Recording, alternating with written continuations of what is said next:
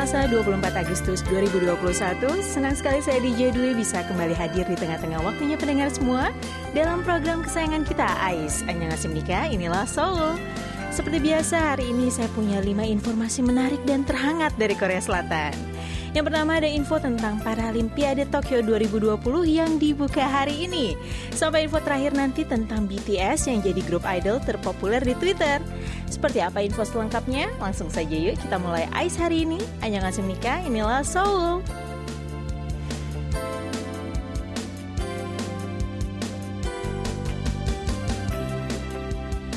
Siapa nih yang sampai sekarang belum bisa move on dari keseruan Olimpiade Tokyo 2020? Saya yakin nih masih banyak yang belum bisa move on dari ajang olahraga terbesar dunia ini. Dan masih terasa sekali ya pendengar semangatnya waktu kita dukung atlet-atlet kebanggaan kita untuk bisa meraih medali di ajang ini.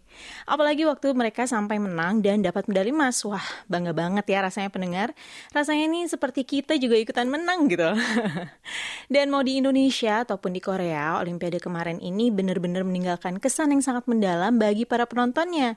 Digelar di tengah pandemi seperti ini, Olimpiade Tokyo 2020 seperti angin segar ya bagi masyarakat dunia yang udah lelah nih sama pandemi dan bosen banget nih sama tontonan yang itu-itu aja. Tapi bagi sebagian besar orang, Olimpiade Tokyo 2020 kemarin ini bukan hanya sekedar tontonan hiburan saja pendengar.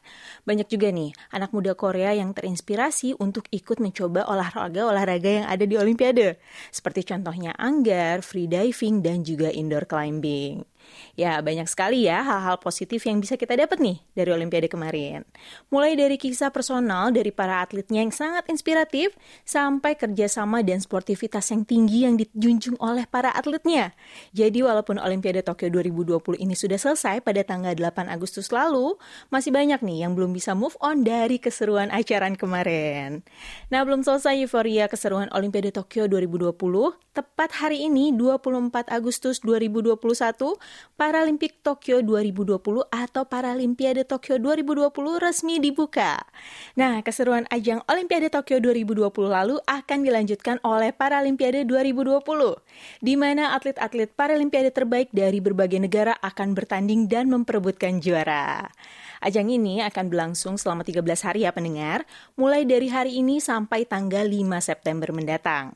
Ada sekitar 160 negara dengan total jumlah atlet sebanyak 4.400 orang yang akan bertanding untuk meraih 539 medali dari 22 cabang olahraga.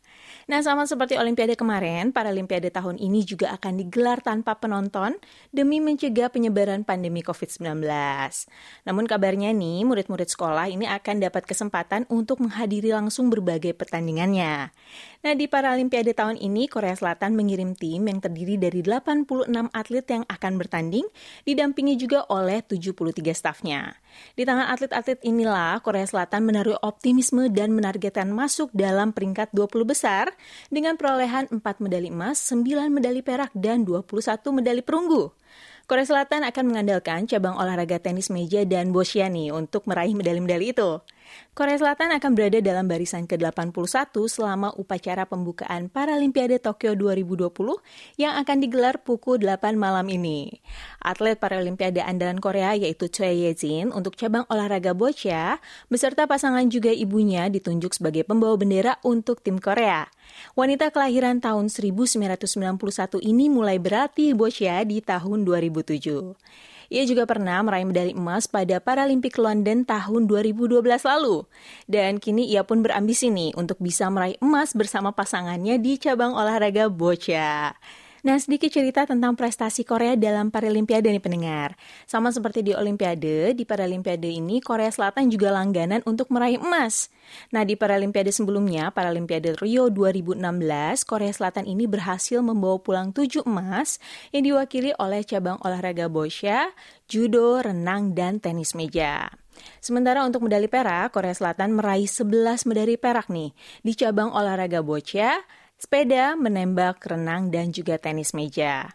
Korea Selatan juga memborong 17 medali perunggu di cabang olahraga panahan, atletik, boccia, judo, menembak, dan juga tenis meja.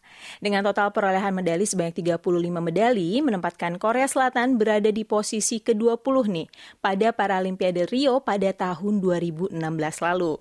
Pantas saja ya pendengar, di Paralimpiade tahun ini juga Korea Selatan ini kembali mengandalkan cabang olahraga bocah dan tenis meja. Karena memang di Paralimpiade sebelumnya, Korea juga mendapatkan banyak medali di dua cabang olahraga ini. Nah, apakah tahun ini kira-kira Korea Selatan bisa mencapai targetnya nggak ya? Nah, kita saksikan aja ya bersama-sama pendengar. Bagaimana sih serunya ajang Paralimpiade tahun ini? Saya yakin nih nggak kalah seru sama perhelatan Olimpiade kemarin. Dan akan ada banyak kejutan yang nggak kita sangka-sangka pastinya. Dan semoga saja atlet-atlet Indonesia juga bisa membawa pulang medali emas juga ya pendengar. Semangat berjuang untuk semua atlet Paralimpiade yang akan bertanding.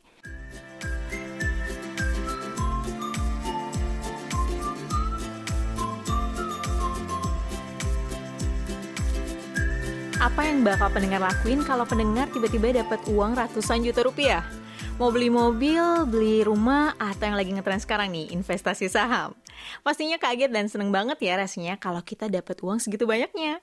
Mungkin awal-awal bakalan bingung nih pendengar, uang sebanyak ini mau diapain ya? Apa buat senang-senang aja? Wah, wah, jangan sampai nih pendengar. Kalau misalnya kita tiba-tiba ketipan rezeki uang sebanyak itu, mendingan ditabung aja ya pendengar. Investasi juga boleh sih, dan jangan lupa untuk berbagi. Nah, berbagi rezeki dengan orang yang membutuhkan atau pada siapa aja nih yang kita anggap layak untuk mendapatkannya, itu bagi saya sih jadi salah satu bentuk investasi kebahagiaan tersendiri. Sebagai bentuk rasa syukur dan juga terima kasih ya bagi sang pemberi rezeki. Seperti yang dilakukan oleh seorang tamu restoran di Korea ini yang tanpa ragu nih berbagi rezeki setelah ia menang undian lotre. Nah, belum lama ini kisah seorang tamu yang baik hati ini viral pendengar. Menurut media setempat, sebuah restoran Thailand yang berada di kota Jeonju, Jeollabuk-do, ini sempat memberi uang tunai 1000 won atau satu tiket lotre pada para pengunjungnya yang datang ke restoran itu. Ini sebagai tanda terima kasih mereka saja ya. Lalu siapa sangka ternyata keberuntungan berpihak pada salah seorang pelanggan yang datang ke sana. Ia beruntung telah memenangkan hadiah kedua lotre dan mendapatkan uang kurang lebih sebesar 37 juta won. Yang kalau dirupiahin ini bisa jadi sekitar 450 juta rupiah pendengar. Beruntung banget kan ya? Dan bukan hanya dipakai sendiri, pemenang lotre ini juga membagikan rezekinya pada sang pemilik restoran. Ia memberikan sebuah amplop putih dan memintanya untuk memakainya untuk makan malam. Nah awalnya nih sang pemilik restoran ini nggak ngerti maksudnya apa sih ucapan tamunya ini. Sampai akhirnya ia membuka amplop itu dan menemukan uang tunai 1 juta won di dalamnya. Beserta surat ucapan yang berisi ungkapan terima kasih karena tiket lotre yang diberikannya membuatnya dapat uang sebanyak itu di waktu yang tidak terduga. Nah sama seperti sang pemilik lotre, pemilik restoran pun nggak menyangka nih kalau misalnya apa yang dilakukannya ini bisa mendatangkan keberuntungan bagi pelanggannya. Padahal ia mengadakan event bagi-bagi tiket lotre ini agar pelanggannya bisa merasakan kenangan indah di restorannya, bukan cuma sekedar makan aja. Nah, satu kebaikan ternyata berbuah kebaikan-kebaikan lainnya nih pendengar. Uang satu juta won yang diterima oleh sang pemilik restoran, ia bagikan kembali sebagai hadiah untuk lima karyawannya, masing-masing mendapatkan 100 ribu won. Dan 500 ribu won sisanya ia sumbangkan pada korban terdampak pandemi COVID-19. Wah, mulia sekali juga ya ini sang pemilik restorannya. Ini bukti ya pendengar kalau rezeki itu memang bisa datangnya tuh kapan saja, di mana saja, dan dari siapa saja pendengar. Yang terpenting nih, kalau sudah mendapatkan rezeki, jangan lupa untuk berbagi pada yang membutuhkan atau pada orang-orang yang telah membantu kita. Karena rezeki itu nggak akan habis pendengar saat kita berbuat kebaikan. Nah semoga nih kisah pemenang lotre dan pemilik restoran barusan bisa jadi pengingat untuk kita semua untuk terus berbuat kebaikan pendengar.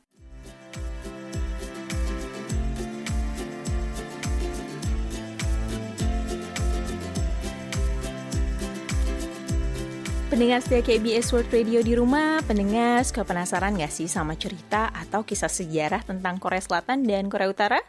Nah, kenapa ya kedua negara ini berpisah dan kini punya kehidupan yang jauh berbeda? Sebagai orang asing nih, sepertinya pengetahuan kita tentang sejarah ini masih sangat kurang ya pendengar. Mungkin yang kebanyakan orang asing di luar negeri itu taunya uh, kedua negara ini masih bersih tegang sampai sekarang. Padahal sudah beberapa tahun terakhir ini hubungan dua saudara ini semakin membaik. Nah berbicara tentang Korea Selatan dan Korea Utara tentunya nggak bisa lepas dari yang namanya DMZ atau Demilitarized Zone.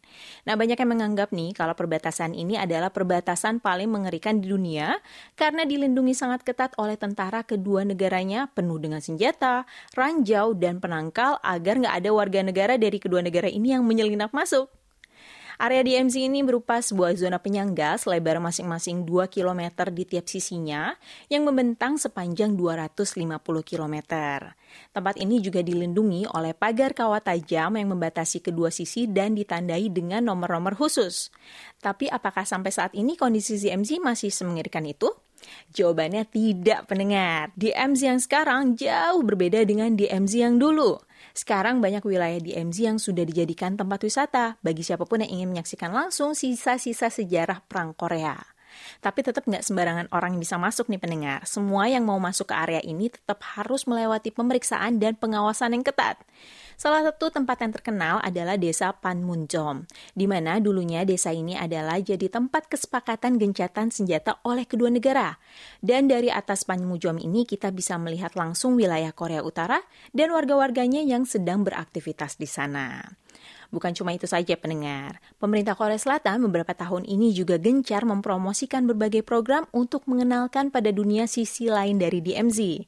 Mulai dari pentingnya perdamaian antar Korea, peran dan fungsi batas dimiliterisasi juga potensi yang ada di dalamnya. Salah satunya adalah lewat sebuah proyek seni yang belum lama ini dibuka.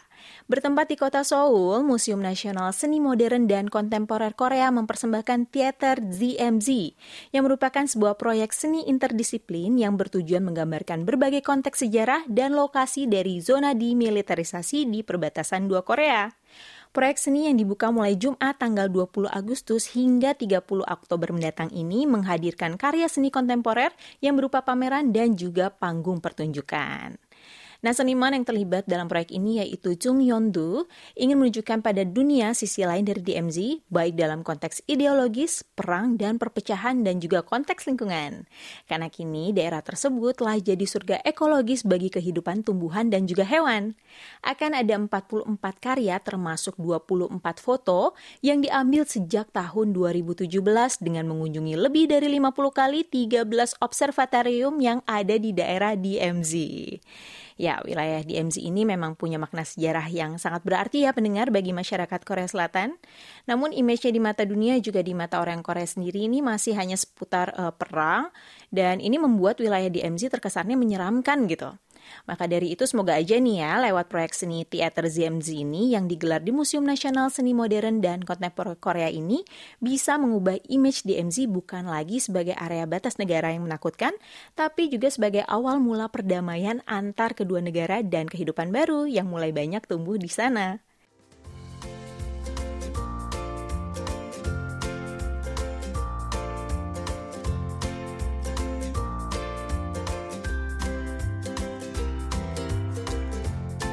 Buat pendengar yang dulu hobi banget nih nonton konser live, sepertinya harus bersabar lebih lama lagi ya pendengar untuk bisa kembali nonton konser artis atau idola kesayangan pendengar semua.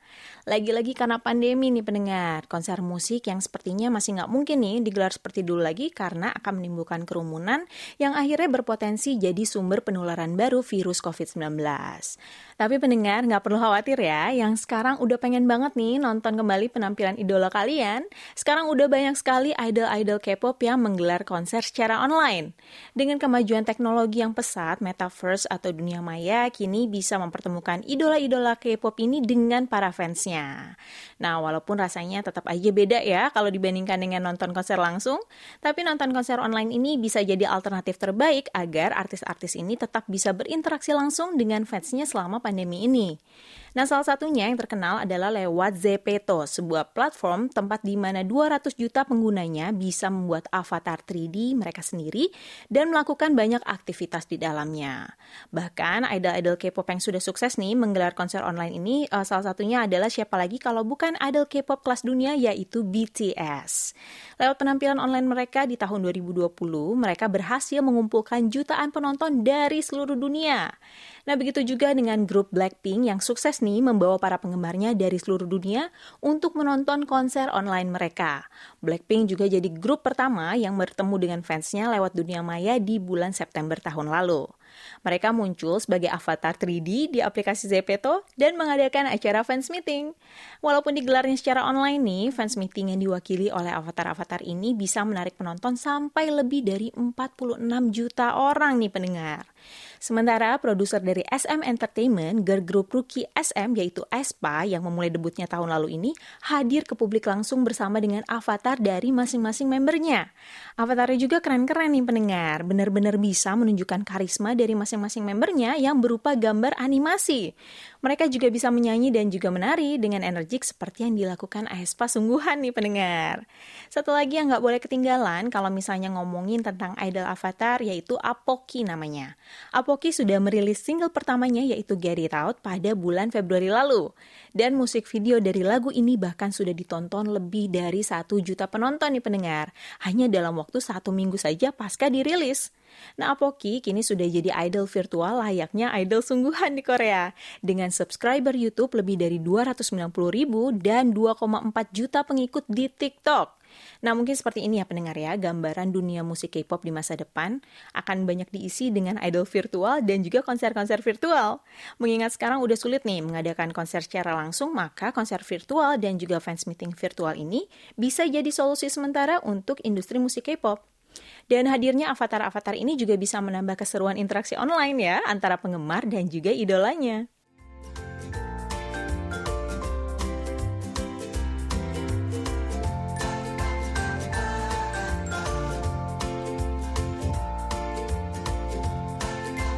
Siapa sih yang masih meragukan kepopuleran BTS di mata dunia? Saya yakin gak ada ya pendengar, pasti semua orang dari yang tua sampai anak-anak kecil taunya tentang idola asal Korea yang satu ini. Kepopuleran BTS ini tentunya gak terlepas dari dukungan para fans setia mereka yaitu ARMY, yang selalu ada dan membantu BTS merintis karir dari bawah sampai sekarang bisa jadi seperti ini. Nah, pendengar tahu gak sih hashtag BTS ini jadi tagar kedua terpopuler di dunia pada paruh pertama tahun 2021 ini. Ya, itulah BTS ya yang sudah beberapa tahun terakhir ini jadi perbincangan dunia baik di dunia maya maupun di dunia nyata. Kalau dulu banyak sekali yang meragukan eksistensi musik K-pop di kancah musik internasional, tapi berkat BTS, K-pop bisa diterima dengan baik di berbagai negara. Dan nama BTS pun akhirnya terus terangkat pendengar, mengalahkan musisi-musisi dunia lainnya. Sepanjang semester pertama tahun 2021 ini, hashtag BTS ini merupakan hashtag kedua yang paling banyak digunakan oleh para pengguna Twitter di seluruh dunia. Hal ini diketahui setelah pihak Twitter merilis peringkat tagar terbanyak yang digunakan oleh para penggunanya di seluruh dunia pada periode Januari sampai Juni tahun ini. Nah, tagar BTS ini telah dicuitkan oleh 150 juta pengguna, begitu juga dengan tagar BTS ARMY dan lagu hitsnya Dynamite, yang berada pada urutan ke-6 dan juga ke-10. Pihak Twitter juga mengungkap kalau 5 dari 10 tagar yang paling banyak digunakan selama periode tersebut dikuasai oleh kata kunci terkait dengan K-pop. Nah, kalau misalnya dibandingkan per negaranya nih ya pendengar, Korea Selatan ini menduduki peringkat ke-6 dunia sebagai negara yang paling banyak memakai hashtag. Setelah Jepang, Amerika Serikat, Inggris, India, dan Kanada. Dan dalam periode yang sama, 7 juta tagar digunakan di Korea dan dari 420 juta tweet yang setidaknya berisi satu tagar. Pendengar penasaran nggak sih gimana sih awal mulanya ada tren hashtag ini? Jadi tren ini dimulai oleh seorang aktivis yaitu Chris Messina yang mengusulkan agar informasi di Twitter ini bisa dikelompokkan berdasarkan topik dengan menggunakan simbol tagar. Dan sejak tanggal 23 Agustus 2007, secara resmi Twitter memakai hashtag dalam cuitannya dan menjadikan tanggal tersebut sebagai hari hashtag. Memang ya pendengar, BTS ini luar biasa sekali efeknya ke masyarakat internasional. Banyak juga nih yang dulunya sama sekali nggak suka musik K-pop, tapi setelah mengenal BTS, mereka jadi hobi banget dengerin lagu-lagunya BTS. Nah, saya sendiri juga berpendapat nih, lagu-lagu milik BTS itu liriknya unik-unik pendengar, dan banyak pesan positif untuk para generasi muda. Dan yang saya baru tahu juga nih pendengar, kalau ada yang namanya hari hashtag. Jadi kalau gitu selamat hari hashtag dan selamat juga untuk BTS dan para ARMY yang makin hari makin populer aja nih di mata dunia.